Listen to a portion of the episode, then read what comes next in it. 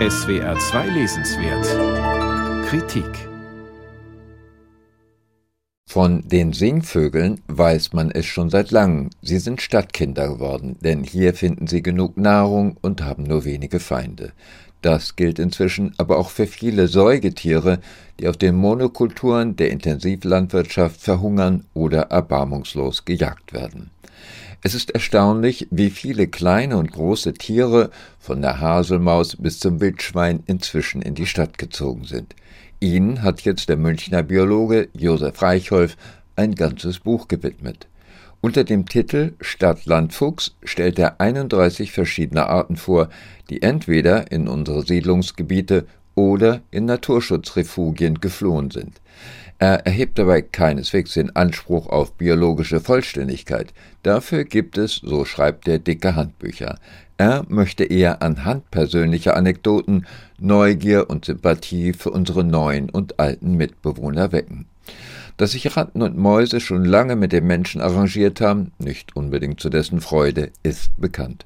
Allerdings sind Hausmäuse selten geworden, denn seit der Mensch seine Vorräte in Kühlschränken aufbewahrt, ist das Futterangebot knapp geworden. Zu den Neueinkömmlingen zählen die Spitzmäuse, die, anders als der Name suggeriert, eher mit den Fledermäusen als mit den Hausmäusen verwandt sind. Ihre Besonderheit im Winter, wenn das Futter knapp wird, schrumpfen sowohl ihre inneren Organe als auch das Gehirn und sogar das Skelett. Im Frühjahr kehren sie zum Normalzustand zurück. Viele der neu zugezogenen bekommt man selten zu Gesicht, denn die meisten, wie Igel, Siebenschläfer oder Marder, sind nachtaktiv. Angesichts des dramatischen Insektenschwunds auf dem Land schätzen selbst Fledermäuse die städtischen Quartiere und das erheblich größere Angebot an Nachtfaltern, zum Beispiel unter Straßenlaternen. Nur der Fuchs, auf dem Land ein gejagtes, scheues Nachtwesen, schätzt das städtische Tageslicht. Hier gibt es keine Jäger, die ihm gefährlich werden könnten. So schnürt er auch bei Tage durch Parks und überquert Straßen.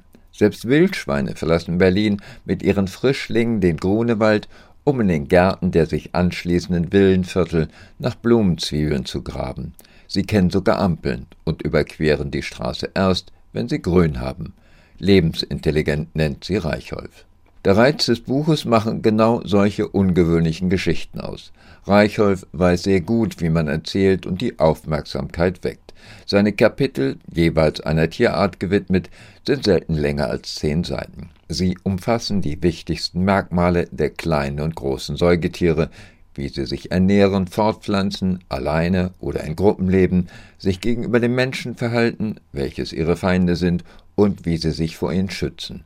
Die Hauptfeinde aller wilder Säugetiere, die intensive Landwirtschaft, die ihnen Lebensraum und Nahrung nimmt, und die Jäger.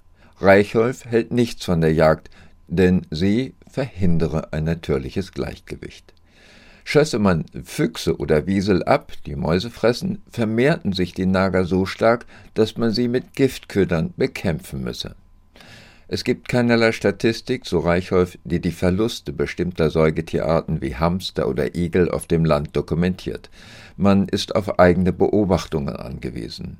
Zeigten zum Beispiel in den 60er und 70er Jahren auf den Landstraßen am Neusiedlersee zahlreiche überfahrene Hamster und Hasen dass es viele von ihnen gab, so sind ihre plattgefahrenen Körper heute eine Seltenheit und ein Zeichen dafür, dass es ihren Beständen nicht gut geht. Dagegen haben Säugetiere, die in den Städten leben, bessere Überlebenschancen und können auch länger leben. Früher hieß es, Stadtluft macht frei. Heute gilt das insbesondere für kleine und große Mitgeschöpfe. Josef Reichholf hat Ihnen ein faszinierendes Buch zum Stöbern mit vielen Aha-Effekten gewidmet. Josef F. Reichholf, Stadtland Fuchs, Aufbauverlag, Berlin 2022, 302 Seiten, 26 Euro